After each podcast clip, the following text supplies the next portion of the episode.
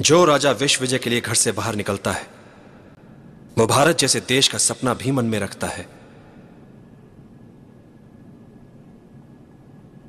यदि ऐसा हुआ तो भारतवर्ष अपनी रक्षा कैसे कर पाएगा? एक ही मार्ग है। अखंड भारत अखंड भारत। अखंड भारत बनकर ही सिकंदर को मुँह तोड़ जवाब दे सकते हैं हम। आचार्य चाणक्य को सपने देखने का बड़ा शौक है। आचार्य सुखदेव। गुरुदेव क्षमा चाहता हूँ। अठारह बीस जनपदों में बटे भारत में अखंड भारत देखना दिन में सपने देखने जैसा नहीं है तो और क्या है गुरुदेव?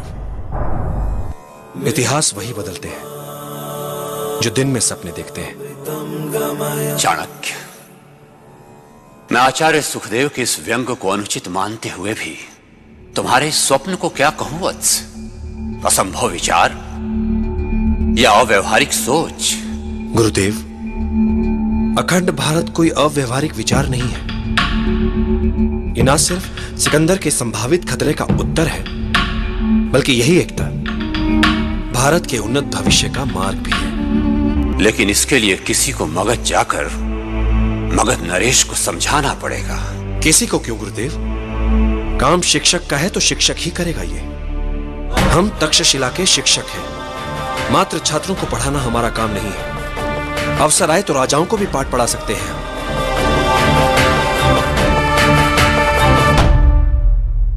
मेरे विचार से यह कार्य तुम्ही को करना चाहिए। हाँ हाँ चाणक्य। तुम अभी चल पड़ो मगध के लिए। क्योंकि यदि तुम अभी शुरू करोगे तो वहाँ वसंतोत्सव में पहुँच सकते हो। मतलब राग रंग नाच गाना, सुरा, सुंदरी मतलब वसंत ही वसंत। यदि गुरुदेव आपको वहाँ भेज रहे हैं तो इनका भी लाभ उठा लीजिए राष्ट्र हित के साथ साथ है ना, गुरुदेव? जिसकी जैसी प्रवृत्ति, वैसे ही विचार।